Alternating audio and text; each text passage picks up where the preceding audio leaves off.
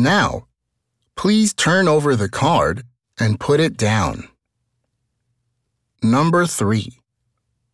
Some people say that spending too much time reading comic books is bad for children. What do you think about that?